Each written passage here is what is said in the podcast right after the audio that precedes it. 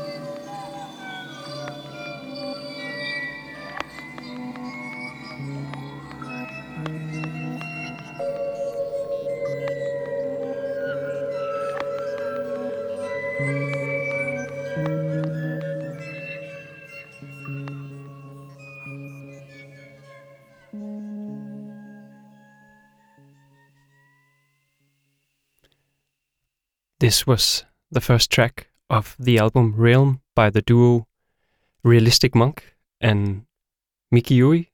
Thank you so much for the live set you put on for us. This is not very often that we do this on the Lake Radio, but we should do it almost every day because it was very atmospheric for our small makeshift radio studio here to have a live set. So thank you so much. Thank you for inviting me. It's a big pleasure to be here on the Lake Radio, and it's my first time in Copenhagen. Well, uh, welcome to Copenhagen. Um, It's very nice city. I like it. you're playing this evening together with Carl Stone in your duo Realistic Monk, and this Right. was the first track from your latest album, The first album. the Oh, first album together. Yes. Can you tell me a little bit how you came to work with uh, Carl and what is what kind of music is it that you explore together? Well, um, I met Carl first time 2015 uh, when he played in Düsseldorf. I'm based in Düsseldorf, and uh, through a um, common friend, and she put me together um, with Carl Stone talking about his music, and then eventually uh, we uh, did one very short improvi- improvisation together, and we kind of liked it, and Carl invited me to play together. So since then, 2016, we've been touring in Europe several times, and we collected the material and that's how the album came. It's live session studio session mixed Uh, you do studio sessions, but he's based in Tokyo and you are in Düsseldorf. yes while we were touring in europe um, we uh, made a time um, set up the studio in my own very small home recording studio and uh, we did a session together so mostly this album is made out of a live continuous live uh, session and nothing really like pre-composed Carl is known for um, he he often composes and plays with his computer in different patches that he makes. Uh, but the setup that you brought today uh, is that the setup that you also play on the record? Yes, uh, it's, basically it's the same way how I play music live. When I make album, it's more um, composing on computer. But when I play um, live, I don't use any computer. I use uh, sequencer, um, sampler, or solar oscillator, which are nothing linked, so they are all not in sync, and it creates kind of organic uh, structure. And that's the thing about a realistic monk. There is one side, uh, well, we're both uh, together sample-based artists, but uh, the approach is totally different. That my approach is very organic, and uh, Carl's approach is maybe more um, Maximus be like um, um, processing, um, modulating. What kind of samples do you use? I, I noticed here in the end there was also some what I assume was Japanese singing, Ah, no, this is actually Moroccan. I think uh, Arabic. Uh, and I wasn't paying uh, attention. Uh, it's very difficult because my samples are based on the aesthetic, which you can't really tell, but you associate with something. So um, it can be really natural sound, field recordings, or voices and um, electronic sounds and instrument which I play. They are all modulated, modified in the way that you kind of have a um, association, but you can't really define what it is. Maybe we could listen to another track from uh, from your new album. W- when did it come out? Um, it came out April and April. April, April. And this is your first tour after the album. No, I've been uh, touring in May in UK, in uh, different places in Germany, in Holland, and yes, I, I will be playing in Taiwan and Japan this autumn. Let's listen to. Uh, they are all the same title, like it's number one, number two, number three, number four, number five on this album. So let's listen to number three Yes, from Realistic Monk. exactly. And we're gonna listen to the entire track. It's seven, almost eight minutes long. Okay, that's good. And to the listeners out there, you're listening to the Lake Radio. We are here live, uh, broadcasting with Miki Yui visiting the studio, and we're gonna listen to Realistic Monk, Realm, number three from uh, their re- uh, the Realistic Monk's recent album.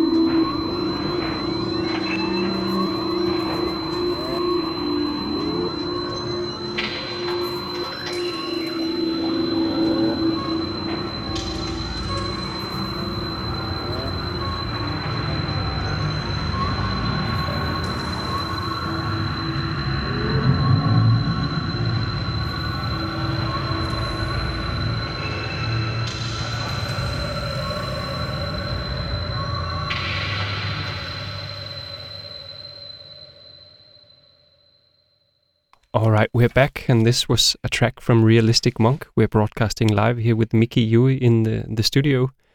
Um, let me ask you: the piece that we just listened to now, it's very it's in, intense listening in, in the headphones. That's why we also took took it off. It if you when you're playing live tonight in Copenhagen, is it close to the album or is it more? It's just improvised live. Well, basically, we improvise live, so um, it could be a bit close to album. Since we made the album, we have certain sounds we uh, could play, but uh, let us surprise. I, I wouldn't fix on anything before playing live. I'm kind of curious because you're not educated as a, as a music performer or as a No, as I'm a soloist. yes. I come from art field. I studied only fine art. How did you then arrive at the at the experimental music? Well, um, I think it was uh, when I moved to Düsseldorf. I started to study video art. At that time, was still a very, in a way, primitive way of video art. And then I started to make sound for my video, which was more fascinating for me. And I was recording with really basic cassette recorder, my coffee maker or rice cooker, or just sound from outside and making some noise. And that was um, much more visual than what I did on the visual real visual side. And I realized, oh, this is a very interesting field which I could explore. And eventually I start to learn more studio work, engineering things, which I'm still not good enough. But um, yeah, that's how I started uh, getting into sound. Brought with you, I noticed uh, when you when you played here before, a like a small solar. Solar oscillators, yeah. yes. This is um, um, made, uh, I think, originally by a Dutch sound artist. Um, and then I learned from a Kern, uh, Cologne uh, artist who is working with this as an installation. And I started to make a cloth, like acoustic suit with this. It's a solar panel connected to uh, three oscillators. And uh, you can connect them differently. It's like a very simple, um, basic modular synthesizer which you can't really control because of the solar power and also how the um, oscillators are built. They are kind of like three oscillators fighting to get this um, power. So it's constantly changing uh, the switching by itself. And I like this kind of idea that something is really random and you can't really control. Yeah, you also you demonstrated it uh, for us, and like just touching it, and uh, yeah, touch, touching it even just a little bit, it ch- changes a lot. Yeah, it's actually not really touching, but I was covering the Yeah. light, and it needs uh, very few light. So um, mostly I have to um, cover it really well to have no sounds anymore. So just a very subtle movement of the shadow, it uh, catches and changes the sound. So it's kind of an interac- interactive instrument. Yes, absolutely. And also, you, you said that you wanted, uh, you also brought a, a sequencer, but you didn't roll- really want to make music that is very synced. You wanted to get out of sync. Yes. So this random element of the solar panel is one of the.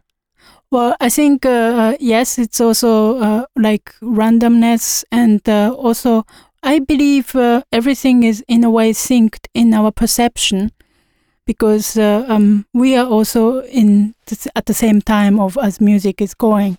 So for me, is to keep things not synced uh, means uh, leave the space for the imagination. So uh, that's why I I try to not like sync the gears and I try to play like I leave a lot of space in between, so that the things, um, much of the things happen the listener's head. Some of your earlier albums was called Small Sounds, and another one was called Small Sounds Meet Small Music. Small Sounds, what, what is that about? Yeah, small sounds. It's uh, sometimes uh, misunderstood that the sound is small, but uh, I think it's uh, not only about the size of the uh, sound or volume, because uh, size is always relative. I just realized there is certain things in the perception. If you focus on one thing, you st- eliminate the other things. And about the sound, you can't really close your ears. So I try to go the opposite way to open up the ears. And to open up the ears, you need certain signal or very some things. Some some things you kind of like, the, which triggers your ears to open up. And s small sound is made in a way that you can't really recognize, but you once you catch it, that could be a switch to open up your ears. That's mostly quite subtle, small sounds, maybe quiet sounds. But uh, if you kind of switch into this, then you can listen everything else. For example, um, I was uh, very ill as a child. I mean, I was always like getting cold and you know not going to school, mm-hmm. so I stayed at home. And I was uh, just uh, lying in the bed, and I heard uh, pigeons outside. And then I don't like pigeon sound in the city, so I tried to eliminate this in my head. Of course, it didn't work, but suddenly I start to hear some very small sounds of my bedclothes moving or my, my breath or so. Then I realized I could hear so far away, even beyond the pigeon and the car sound from the street. Everything was all together as a huge sound. And I was just, you know, floating on this sound. So that was kind of initial point where which I realized there is certain switch in my ears where you can really open up your ears. So you still use this listening practice making music today? I think once you realize it's it's like uh, learning how to focus your ears or defocus your ears, and uh, I think it's a very yeah, essential point of my work. And uh, through that, I also met Rolf Julius. He's a sound artist. Um, he passed away. It's really sad. 2010 um, from Berlin. He made small music. And as I uh, released my first album called Small Sounds, I said hello to him, wrote a very old fashioned letter to him, and we eventually met together and we collaborated on uh, one album, live album. And we played some, some live shows in Germany, in different places. And so I think we kind of share this kind um, idea of special small quality of sounds. I even I found on your webpage some sort of almost a manifest on small sounds. Yes, I'm still um yeah, yes, it's still in my heart and it's very essential for my work.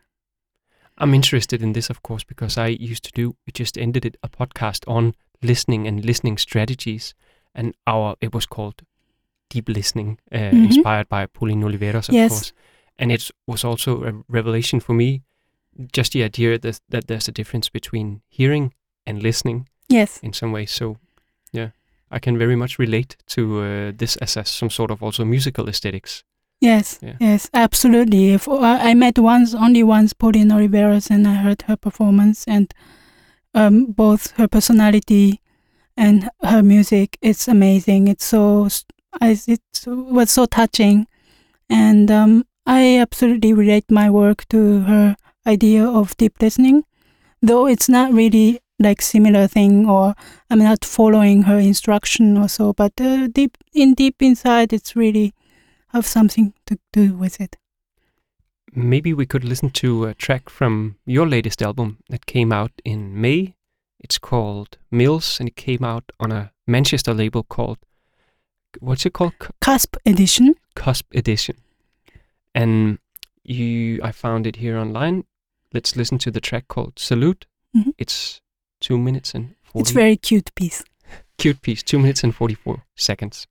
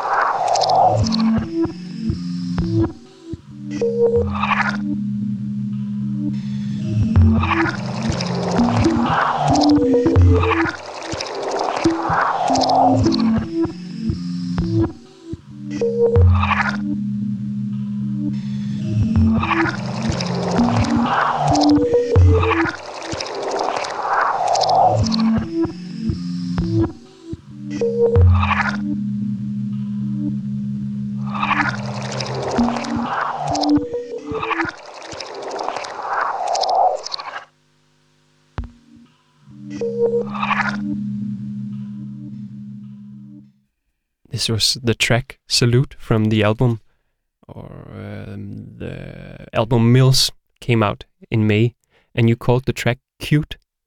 What do you mean by that? Well, um, I think uh, for for me, all my music pieces which I create, they gain kind of own life. So for me, it's like uh, on orga- organic pieces, and it's yeah how how you listen to it. It's really cute. It happens so that we very very rarely do these uh, live sessions on the Lake Radio, but one of the f- like shortly after we started the Lake Radio, we had uh, a duo called O Yama O playing live. oh yes, that's live my in- friend yeah. Rie. Yes. Rie uh, Naka, Nakajima Yes, nice. and uh, Keiko Ya- Yamamoto. mhm. Keiko Yamamoto. yes. Fantastic live set and Wow. a, bu- a beautiful int- small interview that we did with uh, with them. Have Mhm. You played with uh, Rie, right? Yes. Yes, he's my good friend. Yes. Do you have the same sort of a like? I mean, they brought a lot of small stuff Right. uh, in the studio.